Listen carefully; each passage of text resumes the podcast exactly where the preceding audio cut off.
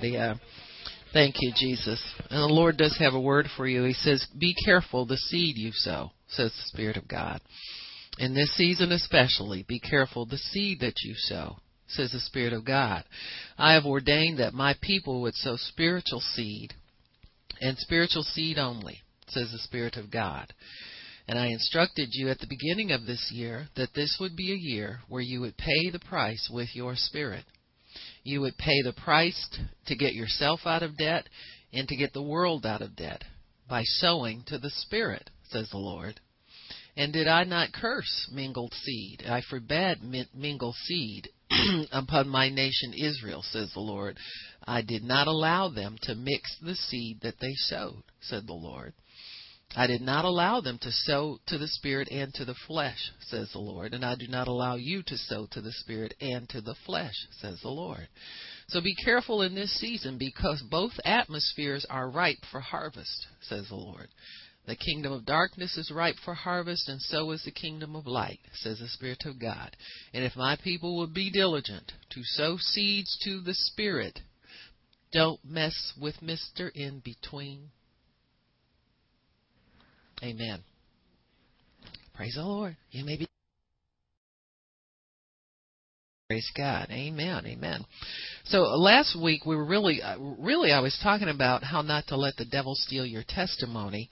Uh, even though we had another title to the to the sermon, I uh, wasn't sure what I wanted to to title it, but I guess uh, we should really stick with that focus about what you must do not to let the devil steal your testimony.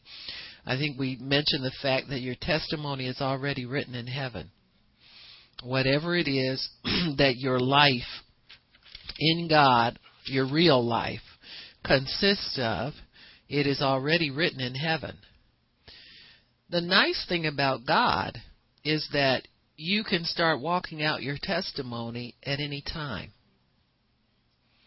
So if you look at the fact that most of us have spent, I don't know how many years, wasting, living for ourselves, living for the devil, living for the world, living for, you know, some of us martyrs think we've been living for other people all of our lives, you know. well, I've never really lived for myself. I've always lived for other people. You liar. Huh? You don't live for other people. People do what they want to do. Hmm? I found that out. You do what you want to do. Sometimes we have restrictions because we have obligations, but people basically do what they want to do with their lives. So if you consider the fact that we've lived not for God most of our lives, many of us, and you come into a knowledge of God, and it's like he just starts you, no penalty, no nothing. He says, "Well, come on, start with me. I've got this for you to do and that for you to do. You got a new life now, so let me show what so you show you what that's about." It's a miracle because God can take us and reshape us and remold us into what he ordained for us to be from the beginning. He can take the fragments of any broken life, put them back together again, through His power and make something wonderful out of your life. We've all had that experience. We we experience some of that in the new birth. If we would allow God to totally convert our souls, get us totally sold out to Him and focused on Him, you know, we could do a whole lot better in fulfilling that testimony. But God has already written your life. He's already ordained everything that he's you're to do for him, and that is what forms your testimony. Last week we talked about Abraham and how he refused to let the devil steal his testimony. Then we look over in Hebrews 11 and we see what God thought about him. What did God write about him? God even said, Abraham, he said, I know him. I know what he's going to do. And so that we want that to be our testimony that God knows us and He knows that He can count on us. He knows what we're going to do. We're going to teach our families and teach our, our people around us to follow the ways of the Lord. Huh? You want that to be your testimony. That's what's written about every believer, to be honest with you. Some of us have de- different details in our testimony, but for every believer, God has written that we are faithful to Him that we are just and righteous people, that we will preach the gospel, we'll share Christ with people, and lead other people to the Lord. So don't let that be just be something you do on two Saturdays a month with a group. Let that be your testimony every day that you have have shared Christ with someone so that they can know the living God. There's a way to share Christ that will draw people to him. You want to be one of those people. You want to be want that to be your testimony. Is that you were able to draw people to the Lord. So your testimony really um, consists of what God sees in you and what He says about you. It includes what God has called you to do and what He has called you. The Bible says He calls us by name. Mm-hmm. And He also gives us titles. Did you know that? Mm-hmm. It'd be interesting to find out some of these flavor of the month preachers, you know, apostle, bishop, prophet, doctor, reverend, uncle, Paul. You know, it'd be, know, might as well. They got everything else up there it'd be interesting to see what title God put on these people. It might amaze you some of them who never had reverend in front of their name as far as God's concerned. Especially the gay ones. I mean, that's just a dead giveaway right there. The gay preachers, God don't call them that. Get back to my stuff here.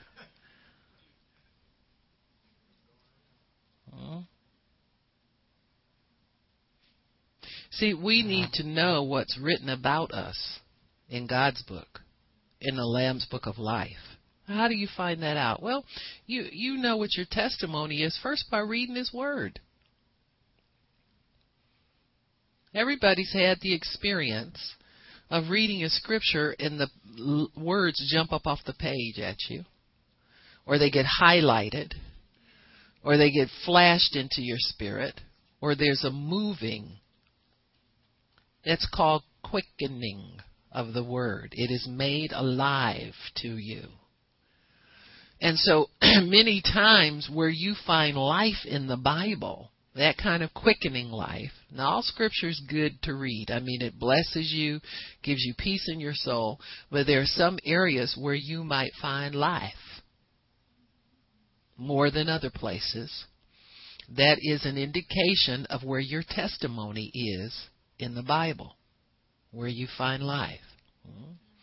So that means that God is speaking that to you now because that's written about you already in heaven. Hmm? Everything, see, that's why it has that little familiarity to it. Familiar, familiar. Mm-hmm. Amen.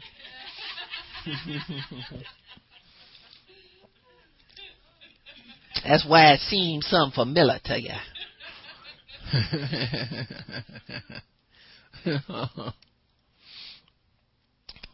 it's because it's spoken to you already. It's somehow your spirit's heard it once before. Huh? That's why a lot of times, you know how people will play kind of play prophecy cheap. Oh, it's just a confirmation. No, it's familiar to you. If it sounds strange, you question whether it's God. Huh? Yeah, he has to speak to you in a, at a voice of acceptance and familiarity. Who's heard it before is your spirit man your carnal man don't know beans about it. So you're trying to convince your carnal man that this is none of his business and it belongs to your spirit only. So your spirit man has heard it before. Hello. It's new to you because your spirit's just been born again in you. Hmm? And so many times we'll think somebody's just repeating something we already know but really it's being said to bring it up to our awareness now. So you can become aware of it. that God is speaking it to you now because there's something He wants you to to focus in on it about in the now. That's that's what prophecy does. It seems like I've known that all along. Well, your spirit man does. He's lived eternally with God.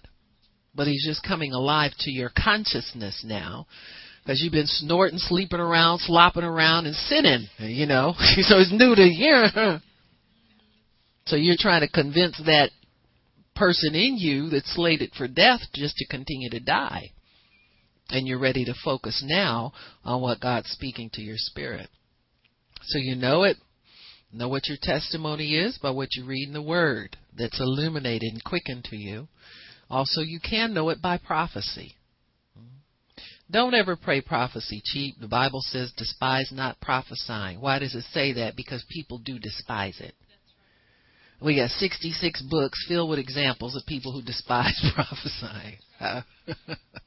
so it's easy to despise it. Hmm? It's funny thing about prophecy, people want to know about themselves. That's why horoscopes are so popular. Hmm? Well, you know, I'm a Virgo with uh, Aries rising. I'm a Scorpio, and you know, I'm not compatible with. Whatever. Hmm? That's why people are so interested in that stuff. They want to know about themselves. Because people are in darkness and don't know beans about themselves. That's why the self help movement that we've been in for I don't know how long now is so popular with people. Because it's all focused on me. Well, God satisfies that desire to focus on me with prophecy. Hmm? It's a mirror that you look into where you see your true reflection. Mm-hmm.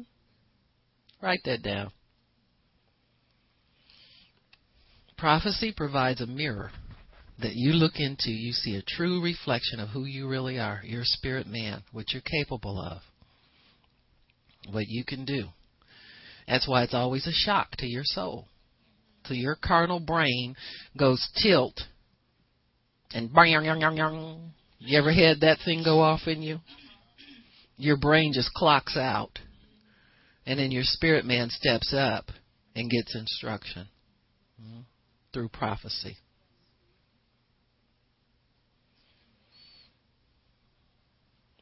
Oftentimes, if I give people personal prophecy, I I pray in tongues, and and this is what I see. I see myself standing at the throne of God, and as I pray in tongues, a big hand is turning pages in a book. Just leafing through.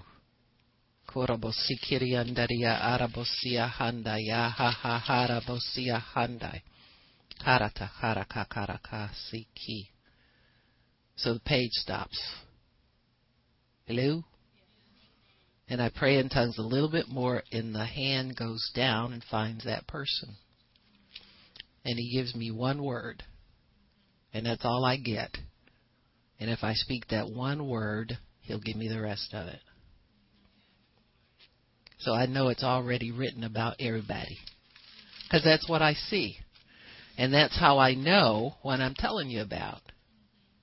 And that's why it's true, because the Bible says your name, your name is written in the Lamb's book of life. What's in a name? It's who you are, your character, your lifestyle, your abilities, all that's in your name. It's not just something we call you. In every culture, a name means something. It, you know, in the culture that, that we're in now in the West, we've lost meaning of everything. But you ask somebody who's a Muslim what that name means. Everybody's, what do they call all of them? Mohammed, yes. huh?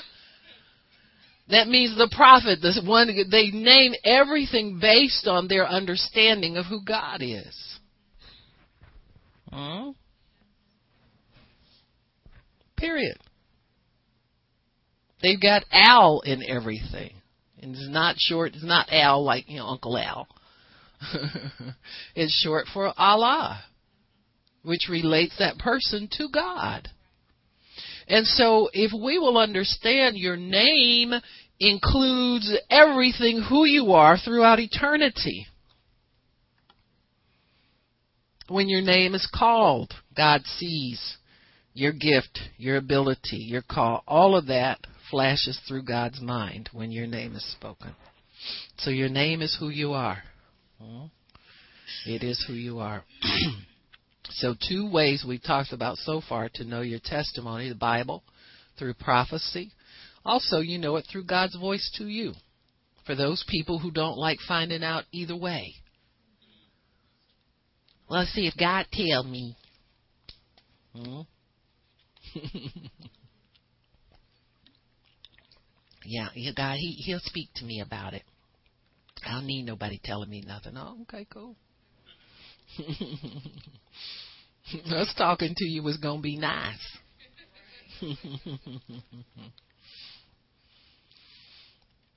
so what's written about you in the Lamb's Book of Life? That's what your testimony is. Now, there is another reflection of who you are. And that comes from the kingdom of darkness, a carnal world. It's what you see versus what God sees. Now, what we see ourselves as being, or what we consider our testimony, or most people don't even consider a testimony. Most people are just living from day to day. You know, let's face it. They, you know, or they'll say vague things like, "I, I, I just want to be famous." Uh, I want to, I want to be a singer, or I want to be this, or they have the, the the the vision that they have is very short-sighted. It doesn't include any kind of works. It doesn't include any kind of details like God has. So the vision that we have for ourselves without God is a dark vision. Dark meaning it's missing some pieces, it's fragmented, and it's blurred, and it's obscured. So we'll get little vague feelings. I I wanna I wanna uh, be somebody one day, or I don't, or or often our vision is a negative flow of thought. I don't want to be poor. I don't want to be like my parents. I don't want to. You understand what I'm saying? There's a lot of negatives in it. If you'll look at God's vision, there there are never any negatives in God's vision for you. He never tells you what he doesn't want you to be. He's taken care of that already. If you're born again, the what he doesn't want you to be is already taken care of. So he begins to speak in a, a confident, faith filled, positive way. Have you ever noticed how the Bible is written, the, the, especially the New Testament? I, I, I call it the faith affirmative voice of God because it's full of faith and it affirms everything good. There's nothing negative about anybody in the New Testament. There's no curses pronounced in there. There's no if you don't then this. It it affirms. It just says that you will do this. Go forth and preach the gospel. Uh, God's words, His His promises are yes and amen. That kind of thing. Huh? God's word will profit you. By His stripes you were healed.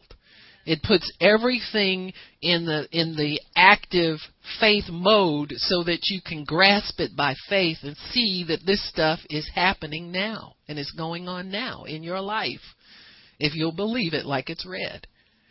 So there's no if, ands, buts, or maybes in the New Testament. It's written like it's so. Because God wants you to believe it is so because it is so. And so when you read the word and you see what the word entails, you'll see it's much different from the way you've already thought about yourself.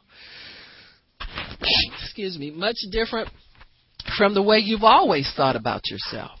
Hmm?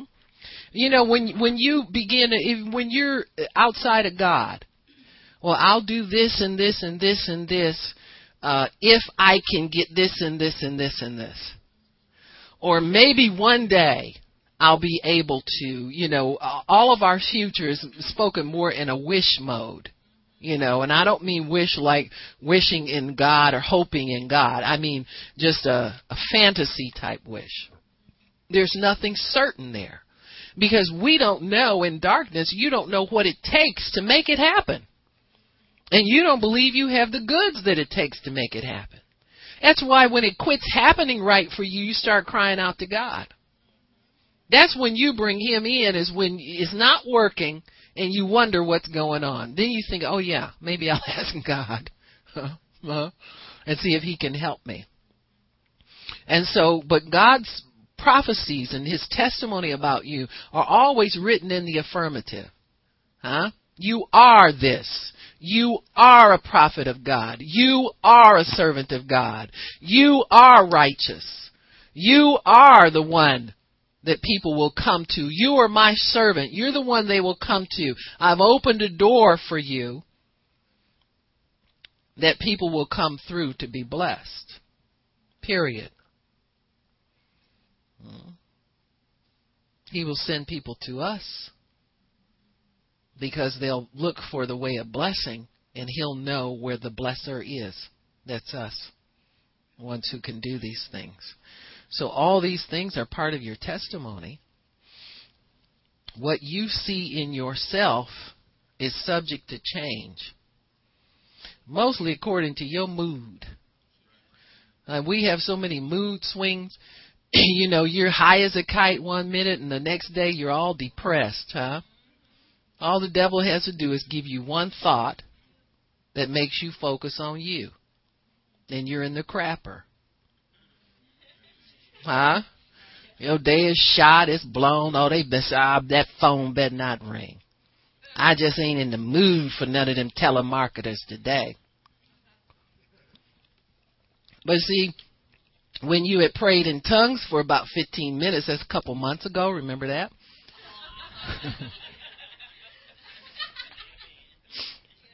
Oh, Jesus, just send anybody to me right now. I'm just going to witness. My phone is your phone. Just send them to me, Lord, and I'm going to tell them about Jesus. I don't care who it is. Then the mood swing came in. Mm-hmm. You want them to call now so you can cuss them out. Uh, tell them off. So our vision and our view, our testimony about ourselves changes from minute to minute with our mood.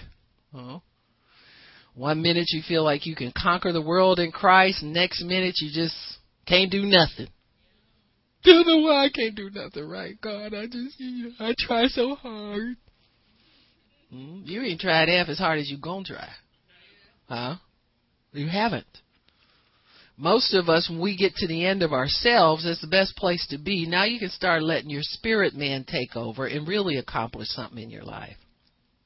Mm-hmm. Biggest problem we have is competition between the flesh and the spirit. Your religious flesh wants to get in there and do stuff. But God only wants your spirit involved in the things. He can only work with your spirit. Mm-hmm. He knows your flesh is going to faint, cop out, fall apart. So that's why he don't mess around with your flesh. And he doesn't want you messing around with it either. So your spirit is what he speaks to when he gives you your testimony, when he gives you instruction for how to carry out your testimony. So messing around in the realm of the flesh can cause you to let the enemy steal your testimony from you. Mm-hmm. You'll walk away from doing what God has ordained for you to do because your flesh is telling you something else about it other than the truth. Mm-hmm. Your flesh is a great dictator of your life because he wants you to continue to, to mess your life up by wasting time. Doing things that won't profit you that aren't part of your testimony. So you want to at all times stay with your testimony. Hmm. What does God say about you? He says He tells you what you are going to do. He doesn't tell you what you're going to accomplish through it. He gives you instruction And he may give you a glimpse of of something that will happen in your life. But that's only a snapshot. Your life consists of so many other things. And I feel bad for people that, you know, get a, a vision of, of them doing something great for God and that's all they can focus on. And they don't know that you start with small things. And as you show he can trust he can trust you, then you move up to the great things. But the small things somehow bug them when they have to do them. You know, I, you know, I, I'm been I've been in church so long. I should be doing more than this. I should be, you know, here. I should be there, and it causes them to move. And so God can't. And then they let the devil steal their testimony, you know, because they should be over here, and they're over here. And so he's stolen their testimony. They're trying to create a testimony over in a place where God has not called them to, simply because of flesh. Got in a mood or got in an attitude they couldn't get out of, and it got real to them. Mm-hmm. And that's why they moved. Mm-hmm. So they let the enemy steal their testimony that way. So, but you can make up your own testimony too. You can make up stuff that you're supposed to do for God. Religious people do it all the time. Mm-hmm. Just sit there and whatever is is there that they see to do that flows with their thought about what they're supposed to be doing with their life, and they forget they have a testimony that's already written by God that includes nothing but success. Nothing but success in what God wants you to do.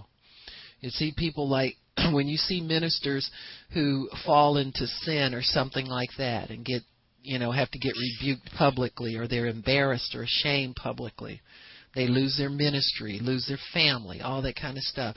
They stepped off into something else that they believe they're supposed to be doing. And they don't stay with the testimony of God. You know, if you stay with what God's doing in your life, and you understand that you're walking out a pre written testimony about you, there's safety there.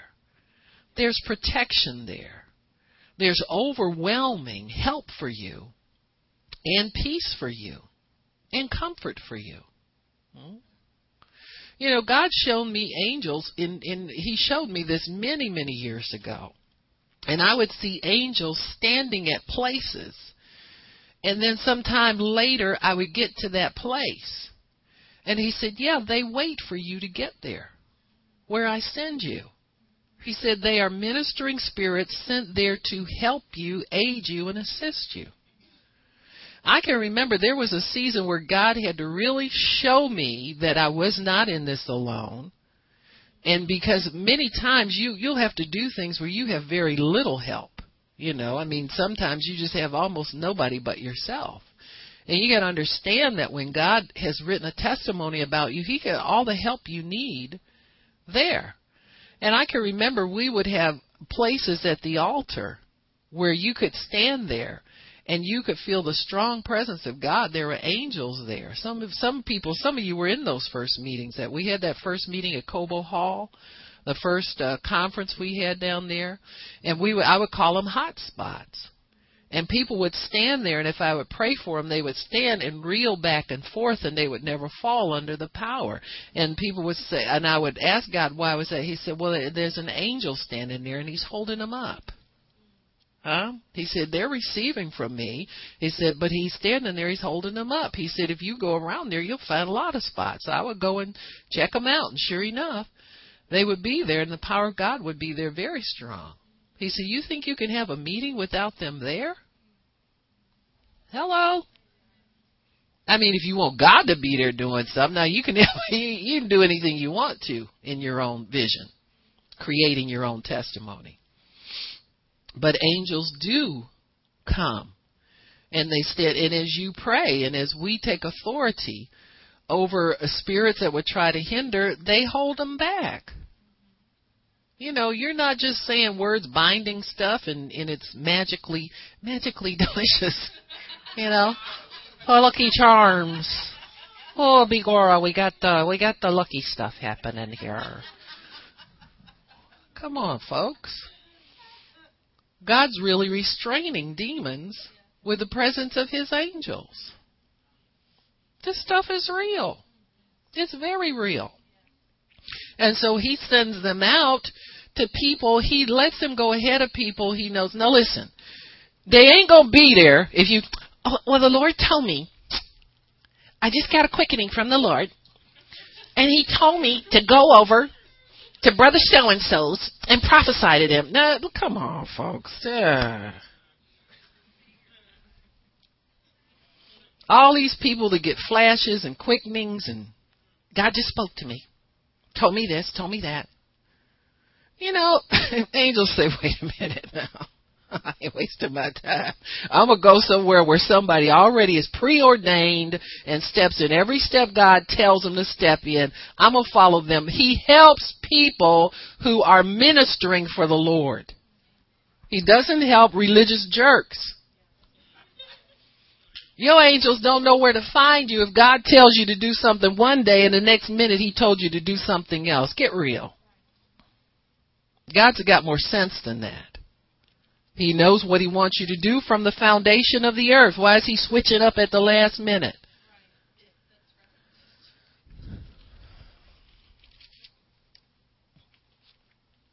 So, knowing what your testimony is is very important because then you'll you'll be firm in your conviction when you do things and you'll know that God's ordained you to do what you're doing and you won't be so quick to let go of it. There there will be a conviction on the inside of you that comes by the Holy Spirit when you start veering off the path of what he gives you to do. And you find that your life flows very well when you continue with what God told you to do. You'll have situations where the enemy will make strong advances to pull you off of God's assignment for you and it comes through uh, this carnality, this fleshly thing that people have sometimes. It's a thing sometimes that gets in people's flesh that begins to exalt them to another place, something higher or something more than what they feel God has them doing. It's always some kind of ambition. You look at when when Jesus was in the wilderness, you know, the enemy kind of thought he caught him at a weak point in his life. But Satan doesn't understand that when you are weak, then God makes you strong if you're in God. Mm-hmm. When you're weak, that's the best thing place for you because you run out of ideas, plans, you know, stuff you think is going to work, speed dials you're going to call and you know for your help and so forth. And so he Jesus was strengthened all the more by God in the wilderness. The Bible says he came back in the power of the Spirit after that. Hello. And so, as he was being weakened there, the enemy thought he would tempt him in his weakened state to come out of that place that God had him in to develop him so that he can go back and do greater ministry. In fact, his ministry had not started yet. That's how it started with fasting and prayer and being alone with the Father. So where the enemy thought he would catch him weak and he would do what he told him to do because he was so weak he wanted to get away from what God was telling him to do. Hello? See, we're in situations now, some of us, and if we stay true to God and stay in it, we'll come out all the more stronger.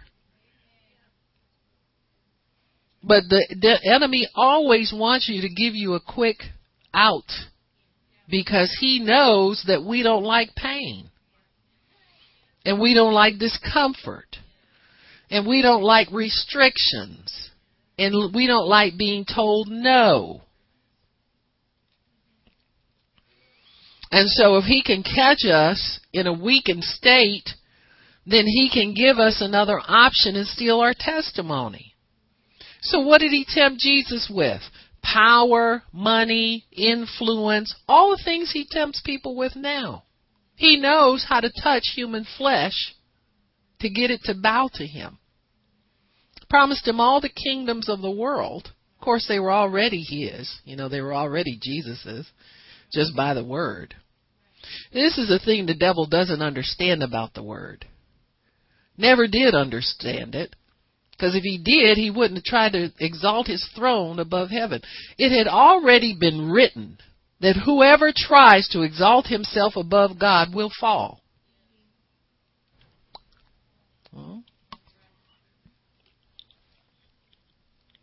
The first place, the first uh, place that people mess up in their celebrity is either being compared with God or compared with Jesus. John Lennon said at one time that the Beatles were more popular than Jesus. He was the first one to die. Huh?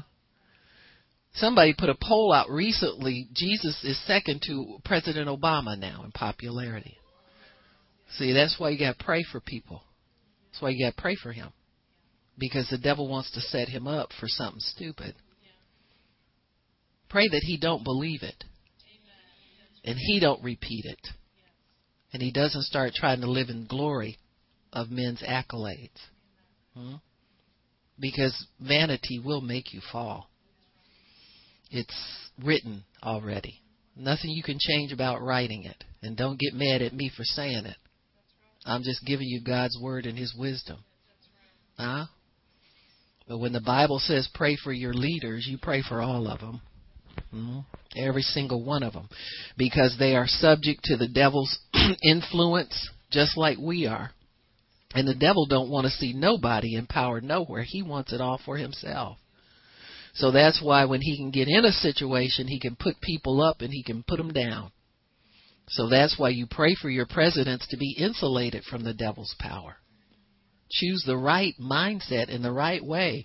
Think soberly about themselves. Don't think of yourself more highly than you ought to. Of course, the political atmosphere we live in, they are up one day and down the next. You understand what I'm saying? One day you're a hero, the next day you're something else. But you want to pray for your leaders that they would think soberly about themselves. Don't exalt themselves more highly than they ought to. so when we the the enemy drags us away from our testimony, from completing our testimony through some kind of vain notion. Something that we believe as strong and then it gets stronger than the word of God in us. And he keeps hammering at small things with us. You know, sometimes it's a little jealousy that that people can get into where they'll see people in in situations that they want. You know, covetousness. You want to be in that spot where somebody is. And then pretty soon the devil's got a, a hold in there. He's got a hook in your mouth. And then you start thinking that you can have that and you start being drawn off and then you're angry at God because he won't give it to you and won't give it to you fast enough. And so when we observe lying vanities, the Bible says we forsake our own mercy.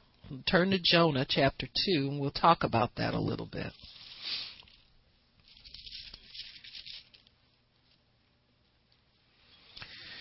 In the first chapter of the book of Jonah, it says that Jonah was given an assignment. He's a prophet of God. And he's given an assignment by God to go to the city of Nineveh. Now Nineveh was a wicked city, and he um, he it was rule it was an Assyrian nation. Excuse me. The Assyrians were sworn enemies of God.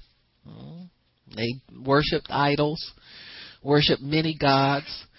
They were very um, vicious people. Uh, whenever people heard their horses and chariots coming, everybody ran for the hills because they were mean people, man. They would kill everybody. And this is how they conquered. They were very powerful people. And one day God got tired of the sin that was coming up from Nineveh, and he sent Jonah on an assignment to uh, to preach to them and command them to repent and turn around.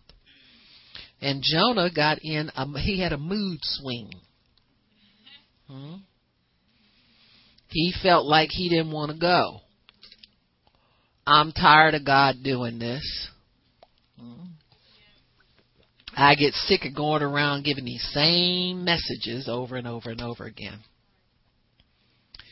I was thinking about that, and uh, I remember Roberts Liardon years ago said that God gave him a message to preach, and he went on a tour to preach that message. He preached consistently 360 nights in a row the same message.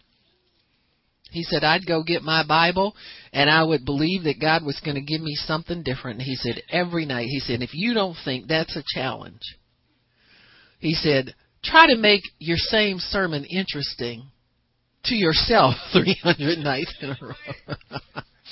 Quite a challenge. So God has a way of building discipline into our lives one way or the other. You know, for him, it was you don't have the freedom to preach another message. Some you that that that to me is the ultimate of servanthood. See, there's a message in that for a preacher. What it means is that you can't just have the freedom to do what you want to do. I'm putting you on restrictions.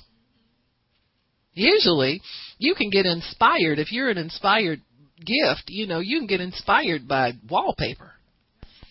you know, I'm serious. I mean, yeah, wow, God's talking to me. Look at how that's. All those are just alike. That's just like God. Yet they're different in their own little way. You know, that kind of stuff. You can get inspired by anything. But what God wanted out of him was not creative inspiration, he wanted discipline.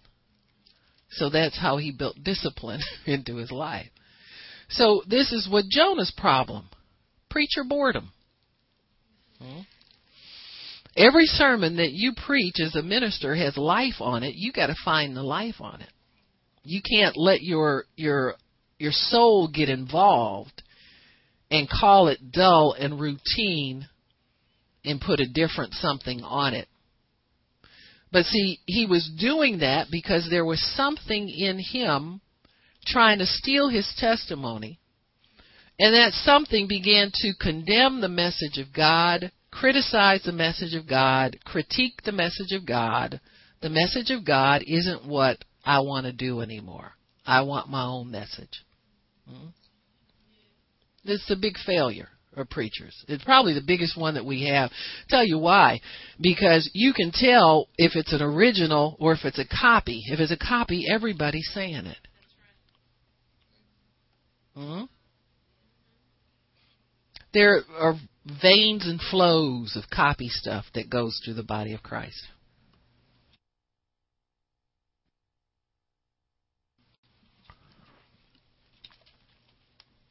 We've had them since the church began. It'll start out sometimes as a revelation, and it begins to excite people and tickle their flesh. And all you need is for a couple of insecure ministers that don't think they can hear from God to go pattern themselves after somebody else's revelation. Huh? My feeling is get on your own rusty knees, suck some carpet, and get your own message from God. You understand what I'm saying? I mean, it really is never that hard. But whatever you think is the hard part about it, you better do it. So that you know how to get in that door in God so you can get your own message. Because nothing will kill a preacher faster than trying to grab something that somebody else preached that's half chewed up and spit out. Sometimes a lot of these messages, to me, people don't let them percolate long enough to get the essence out of it. You know, a lot of this is premature food, not chewed up enough. Mm-hmm. It's kind of interesting if you watch you watch children when they're babies. They go from liquid to semi-solid to some solids to solid, and then pretty soon they're wanting a steak just like you got. hmm But they had to grow in levels of what they could digest. hmm And the mother had to be smart enough not to give them an apple at eight months and think they could chew it and not choke on it.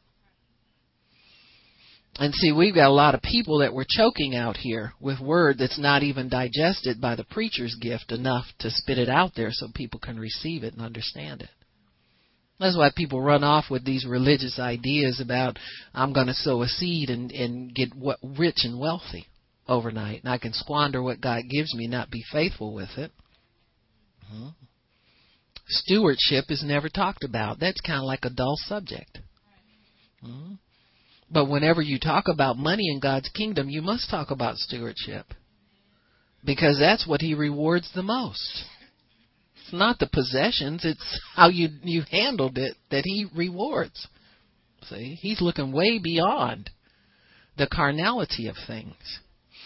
And so when you when you begin to understand God's kingdom and how it revolves, you begin to get real careful about how you spend your time in God.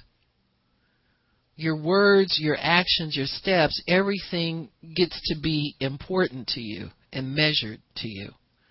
And you get the impression, you know, we don't we don't have any time to waste here. I don't have time to go on a a, a self binge. You know what I'm saying? Tie one on. Just put a uh, you know, I'm not in sign on the the preacher is out far out. I'm so far out, I got the ministry money going shopping with it. Well, that's what they do. You know, if God gives you a message and the world says you can put a copyright on it and get that money for yourself, that doesn't mean that's necessarily your money. Because in the realm of the spirit, in the real world, that message is God's. So you need to go back to Him with His money and ask Him what you He wants you to do with His money, because that's His message, and He'll prove it to you because He'll give it to somebody else who's more faithful, and your little money will stop real quick. Hmm? I don't care, you know, who, what kind of name. Your name can be up there real high and you pulling in millions of bucks one day and the next day they forgot all about you. God causes people to remember and to forget.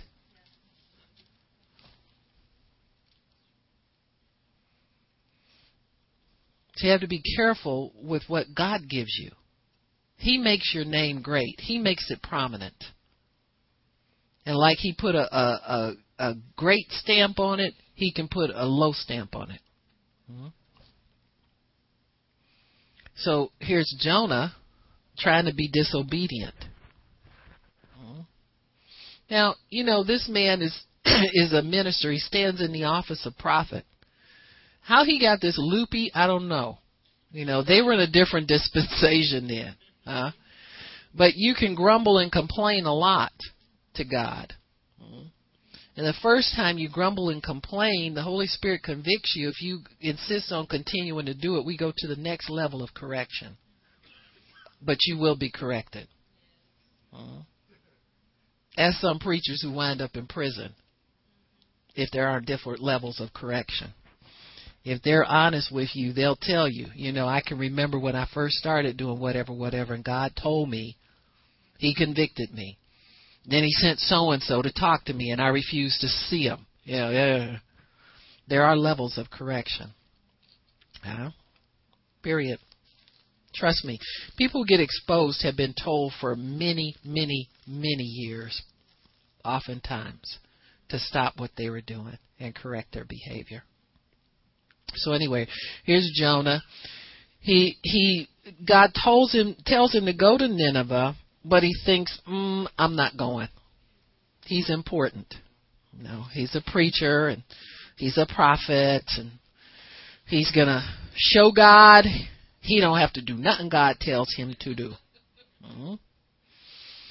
So in chapter 1 verse 3, Jonah rose up to flee unto Tarshish from the presence of the Lord and he went down to Joppa and he found a ship going to Tarshish so he paid the fare and went down into it to go with them into Tarshish from the presence of the Lord. Now, anybody who's worked any length of time for God, and God sends him out to minister, understands that there's a certain level of safety and protection that they have. We talked about that. Whenever you're in obedience to God and doing the will of God, there is all the power that you need to accomplish what He sends you to do successfully. You must be sure God is sending you and you don't just went. Huh?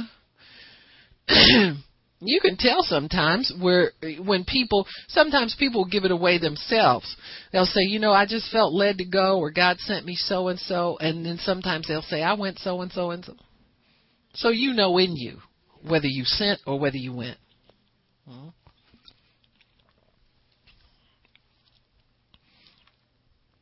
So jonah went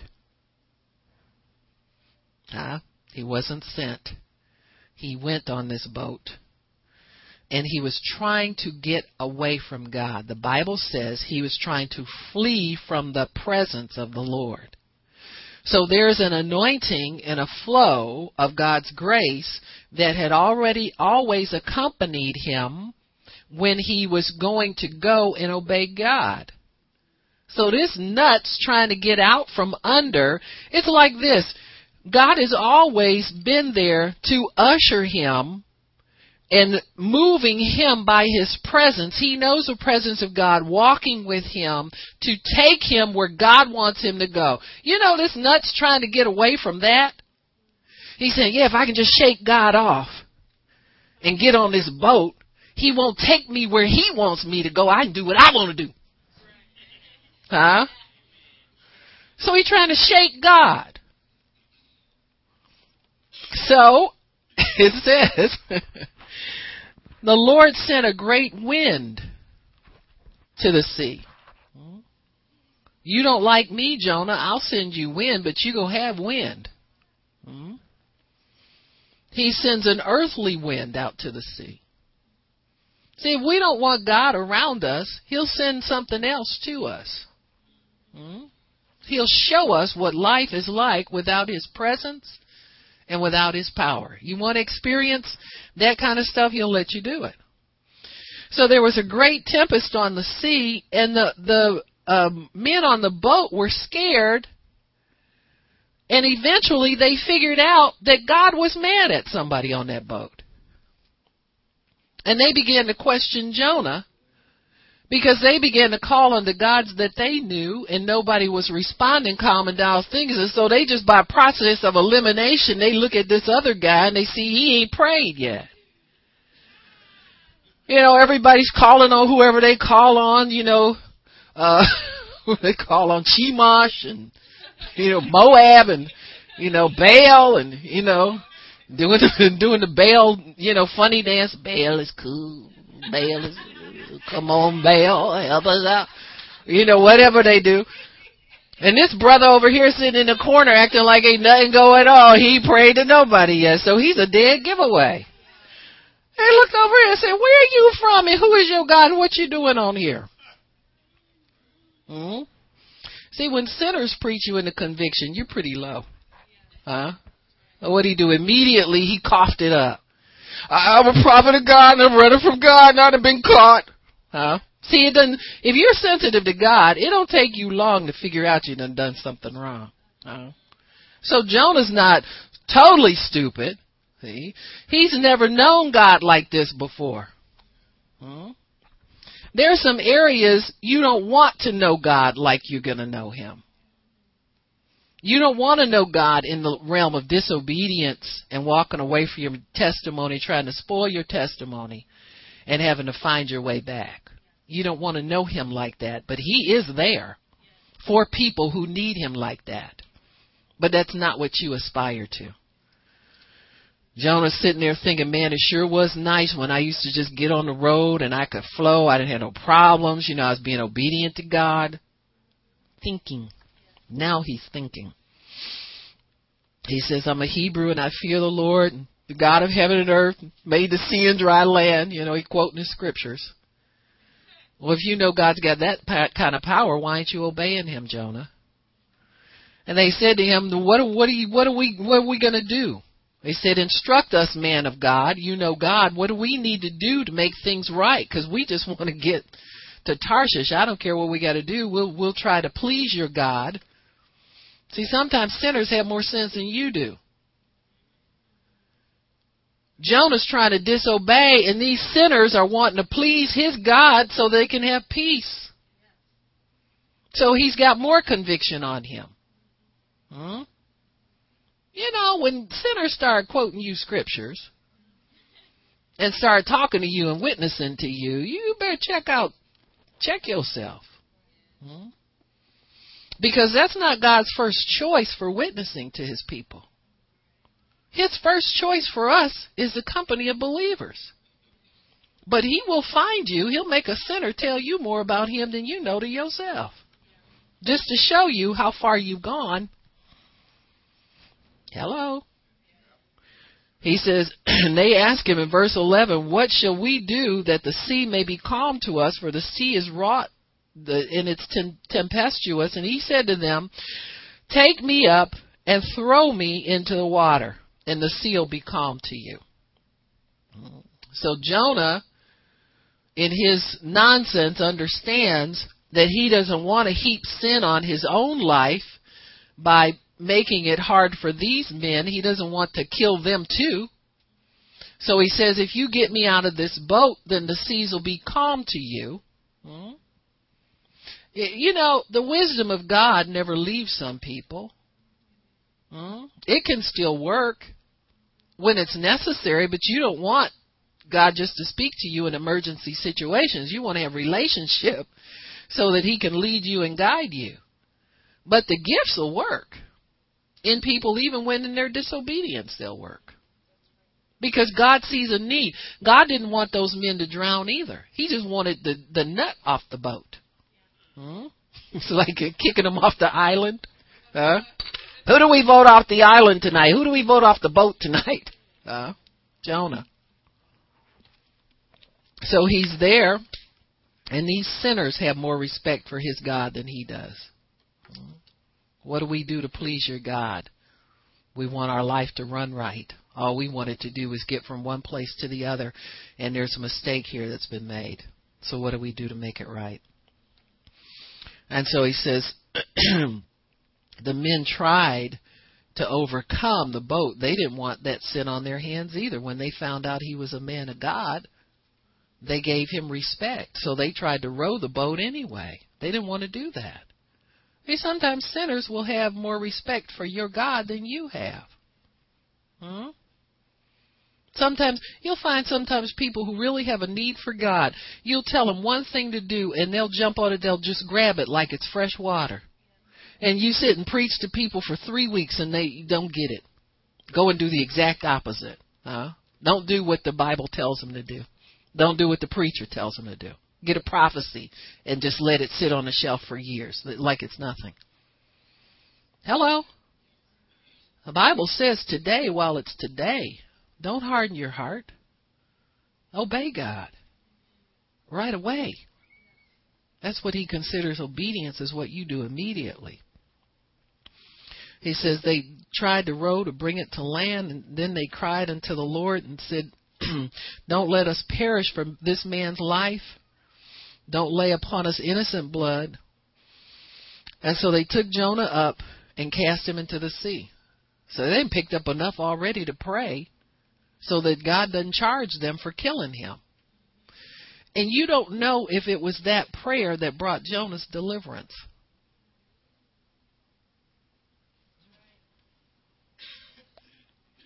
See, we got a lot of stuff going on here, folks. They've already pled with God and they've tried to do the right thing. When they found out this man was a Hebrew and a servant of God, they began to reverence, respect him, and try to preserve his life. And when they saw that they were all going to perish if they didn't try and do what he told them to do, they asked God for mercy. They said, God, don't let innocent blood be laid to our charge. In other words, God, if you can, preserve this man's life. He says, verse 17, but the Lord had already prepared. Already prepared. You mean God knows when I'm going to get stupid? Oh, yeah. I mean, God, and, and I got stupid and I stayed stupid for 10 years and I could have gone back to God at any time. He had already prepared. the, Oh, yeah. He prepares your deliverance ahead of time. He had already set a big fish in the water to swallow him up so he wouldn't drown. Well, you know, them big fish stories, they're kind of hard to believe. Oh, with faith, nothing's impossible to believe. In fact, you need to rejoice in this because there's a big fish somewhere waiting for you to swallow you up if you get stupid. You know, a lot of us go down to, to defeat in situations where we, if we cry out to God, there's some deliverance already prepared for us. Hmm? That we don't have to suffer if we would just believe that it's there for us when we do get crazy. get stupid. Verse 2 Then Jonah prayed. See, it wasn't bad enough. He was in a boat on a rough sea. He has to be thrown over into the water. When he got in that fish, though, he began to pray. Hmm? Wonder what it's like in a fish's stomach. Huh? You know, it it most the stomach because of it's outside of the body actually. I mean, you you know, it just one end is the outside and the other is the outside. Jesus said that. You know, it's outside of the body. And and you can have extremes of conditions on anything that's insulated from the general body. Like it's not like your bloodstream where it all flows in there it's connected to every cell your your intestines your digestive tract is really outside of your body. Starts the one end starts out, the other ends out. And so you can find extremes of of conditions in there. And in the stomach, the condition is similar to battery acid. So Jonah's taking a bath in battery acid now. So I don't know about you, but I think that would make me pray. It says, Then Jonah prayed to the Lord his God out of the fish's belly. That's 2 verse 1. And said, I cried by reason of my affliction unto the Lord, and he heard me. I cried, and he heard me. Now, this is nothing new for a prophet of God. God always hears him. But you know what? When you turn your back on God, and you've been listening to your own mind tell you it's okay not to obey God, and God has already given you instruction and you know what you're supposed to do and you refuse to do it, you may be shocked that He still hears you and responds to you. See, the condemnation of the devil is something that the Bible teaches us to stay away from. The whole of the New Testament is full of instruction to help you stay in obedience so you don't fall into the condemnation of the devil. The condemnation of the devil will accuse you day and night that what you have done, he'll never forgive you. You can never get away from this. You'll never, or, you know, the other extreme, the devil makes you play God like it's a plaything. And you'll spend your life in disobedience thinking the consequences are not that. It always tells you, you're not that bad. God won't do that. Hath he really said? Huh? Did he really say that? Question whether you understand God's instruction to you or not. So he says, The Lord heard me out of the belly of hell, cried I, and you heard my voice. It is hot. When you touch acid, that stuff burns. Hmm? For you did cast me into the deep, in the midst of the seas, and the floods compassed me about. All thy billows and waves passed over me. Now this is something. This is something interesting. Jonah said God threw him in there. Hmm? God didn't throw him in there. Hmm? He threw himself in there. And see, the thing of it is, this this prophet of God is kind of shocked that this would happen to him. Because if you ask me, he's probably been riding the edge of disobedience for a while now, and he ain't got this bold. It's the first time he ever got this bold. Because he knows God to be a merciful God. And sometimes, if your your view of God is all one way, one slanted You know, like people, homosexuals will say stuff, well, Jesus is about love. And you're, this is hate speech. Well, he wrote the book. How is it hate speech? How is he about love? And if I tell you what he says in his book about your condition right now, that's hate. Hmm? But see, people have a the the people have a tendency. Your carnal mind has a tendency to twist and slant your vision of God, so it's all one way. They try to see a God of nothing but love. When they say love, they mean permissiveness. They don't mean love. Love that demands that you conform to the image of Christ and will help you to do it. See?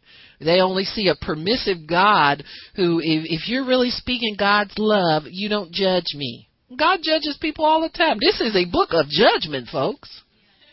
Hmm? Because if you violate the law of love, you will be judged. And so Jonah has he's got this one-dimensional vision of God. And he gives away at the end of the chapter, we won't read the whole thing, but the end of the chapter, he tells why he refused to go to Nineveh and preach. Because when he got there, the people repented in sackcloth and ashes. And you know that this nut of a prophet was wanting to see God kill people rather than see him have mercy on him. Hmm? His view of God was that, oh, God's a pushover. If I go there and preach to these people, they're going to repent, and God ain't going to do nothing I told these people that He was going to do. Hmm? See, this is a problem sometimes people have when they're given the Word of God. They forget that a minister is nothing more than a servant. You're no more responsible as a minister. You are no more responsible from, for the Word of God than somebody who typed the greatest manuscript that was ever written. You're just handling words as best you can and trying to get the essence of the meaning so that people can understand God better. But this is not your message. This is God's message. And the prophet had gotten to the point where he started to stake his reputation as a man of God on whether or not certain things would happen that he thought should happen as a result of his preaching, rather than letting God make it real to people. So he, when he went to Nineveh and he prophesied to them, they repented. The Bible says in sackcloth and ashes. They they refused to feed the dog, honey. They had everybody fasting. That whole city, from the king down to the rats and the roaches, didn't eat nothing. And they got on their face before God because they saw the wickedness in themselves. Hmm? Because he spoke God's word just like God gave it to him. At least he had that much sense. Uh, he didn't twist it around to make it sound good to the people. He put it out there just like God gave it to him. And under that unction, the people did repent, and God spared that city. And that made Jonah mad. He sat under that gourd, he got mad, sat out in the hot sun, and wanted to bake to death. God provided shade for him. You know, a gourd. Anybody ever had squash or cucumbers in their yard? Them leaves is big. I mean, they're very broad leaves because they have to protect the fruit from from the hot sun. You know, if squash goes goes dry, it'll go dry very quickly, and it turns into a hard little the little gourds you buy around Thanksgiving and stuff like that to decorate with. It starts out as a real squash full of water, and that dried sun. So the leaves are very broad to protect it, and that's what God had had grow up to protect Jonah from the hot sun. And then he created a worm that caused the gourd to die. And Jonah was mad because the shade was gone, and God said, Don't you have as much compassion for those people down there as you did for that gourd, which grew up in one day and then withered away? He said, These people are more important to me than that plant. So you're wasting your sympathy on a plant that I caused to grow up and die just after its usefulness is gone. He said, but those people are much more, worth much more to me. So Jonah then gets a change in his mood, in his attitude. He gets a change in his perspective out of this whole disobedience experience. I'm telling you, God will straighten you out. He'll straighten you out. So in, in chapter 2, back to that again, he says, all the billows and the waves have passed over me. He said, Then I said, I am cast out of thy sight, yet will I look again to thy holy temple. See, sometimes people need to be cast out before they want to be cast in. Hmm? Sometimes we just need to let God take care of people. You know, quit pushing and prodding and trying to convince them and all this kind of stuff. Just let God deal with them, you know, as we say. Pray the prayer, believe God for their deliverance, believe God to spare their testimony so that when they stand before God in heaven on the day of judgment, they have the testimony fulfilled and not fragmented or not, you know, testimonies blotted out because of disobedience. You want people to obey God. And he said, I look toward your holy temple. He said, the waters compass me about, even to the soul. The depth closed me round about. The weeds were wrapped about my head. Hmm. See this, that one, it says immediately after he was tossed in the water, he was swallowed up by a big fish. But just that little bit of time in the water taught him a big lesson. See, oftentimes Christians dream and fantasize about doing what they want to do. You know, we all do it. You know, get tired of, I could do what I want to do. God, you know, you told me you was going to do this and that for me. You ain't done it yet. Then the threat comes. The thought of the threat comes. If I don't get it, by three o'clock this afternoon, I'm gonna sit here and watch my watch, God. I'm going off. Mm-hmm. That's exactly how it started with Jonah. Some threat. But, you know, oftentimes we don't put God there, we put a person there. See, it's God we're angry at, but we focus it in on some person. A husband, a wife, a boss, parent, teacher, somebody in authority that we can blame for everything. If they don't change their attitude toward me, they don't talk right to me, they don't treat me right. All of that. And we threaten to be disobedient. Don't want to put up with it anymore. Uh, you just watch, God. I'm going to show ya. So sometimes we need to let them people show God. Just show, let them just act up, get stupid. He said, I went down to the bottoms of the mountains. You know they're under the sea, right? The floor of the sea is mountain material. It's covered with a little dirt, but it's pretty hard down there. And he said, I went down to the bottoms of the mountain. The earth with her bars was about me forever. Yet have you brought up my life from corruption. O Lord my God. So now he's grateful. He's been delivered and he's grateful. He said, When my soul fainted within me, I remembered the Lord, and my prayer came in unto thee into thy holy temple. He mentions that twice. Must be he's visited there and he knows what it's like to be in the temple of the Lord. Huh? and to have his prayer answered. He said, Even out of my disobedience, you allowed me to go back and speak to you from your holy temple, and you heard me. And he said this They that observe lying vanities forsake their own mercy. That's how you lose your testimony. You observe some lying vanity, some vain thought from the pit of hell that tells you that you need to quit doing what God's commanded you to do and told you to do and do something else. It's a lying vanity. Because you forsake your own mercy because the mercy of God goes with obedience. Obedience and mercy go hand in hand. And that vain thought that's lying to you, vanity really refers to something that's not going to it's not going to profit you or anybody else.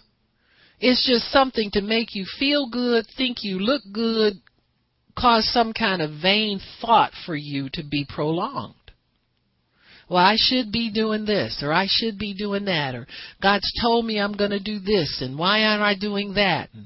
And why don't I have this, or why don't I have that? You know, I, I want a husband, I want a wife, I want money, I want a car, I want a lying vanity. He says you forsake your own mercy when you observe that. What does observe mean? You focus in on it. It gets clearer to you. You start making plans to obtain it. You make a step out to get it. That's observing. It starts with just a simple, I want, and you start focusing and dwelling on it. And then it seems like everything that's obedience to God is standing in the way of you getting what you want and being what you want to be. Mm, lying vanity. When God has ordained us, our testimony is that we please God. We served God. Let that be your testimony. If that's not good enough, I don't know. This book can't help you. If it's not good enough for you to be faithful to God, to serve God, I don't care what position He puts you in. You know, I look at people, sometimes I look at people in this ministry even. I said, you know, they don't have to go to the doctor for everything. They know that if they stay faithful to God, they'd be fed, clothed, etc., etc. You know, they need to watch their confession, don't we all? Need to watch what's in your mind, your mind wandering. Need to watch your forgiveness level so that you can stay faithful to God and your life can be blessed need to watch wanting something more than what you are right now. Be content. You need to learn those things. But for the most part, when you're walking with God, you have full provision. You have full provision. And there, there are Christians, you know, in other churches that are working hard that don't have half what you have because they're not taught how to get these things. And so you lack nothing really. And all you have to do is stay faithful you know, there are Christians in hard places. I, you know, I read stories and testimonies. People, you know, my son's in in. I was a preacher, and my son got convicted of armed robbery or, or murder, and he's in jail for the rest of his life. How did this happen to me? I was serving God. I don't know, but I know that there are Christians in other places that those things don't happen to. You see? And they're stuck in a life of trying to serve God and please God with all of these hurts still happening in their lives. So you are blessed, folks. If all he wants you to do is come to church twice a week and lift a box here and there and serve or carry the preacher's bag, don't you think it's worth it doing that so that you can have the blessing of God? And you can have the freedom of God? Nobody's tied in a marriage that's that's not productive. God brings your loved ones to church with you. That is a blessing, folks. It is a true blessing. So, uh, lying vanities will steal your testimony. Don't let the devil tell you you're supposed to be higher than you are right now. You don't supposed to have nothing. You understand me? Other than a life of servanthood and let God care for you. He will send the caring to you when you need it and you'll be blessed. But don't mess with Mr. In Between. Let him lure you into making a wrong move and let the devil steal your testimony. Stay true to God to the end. Amen.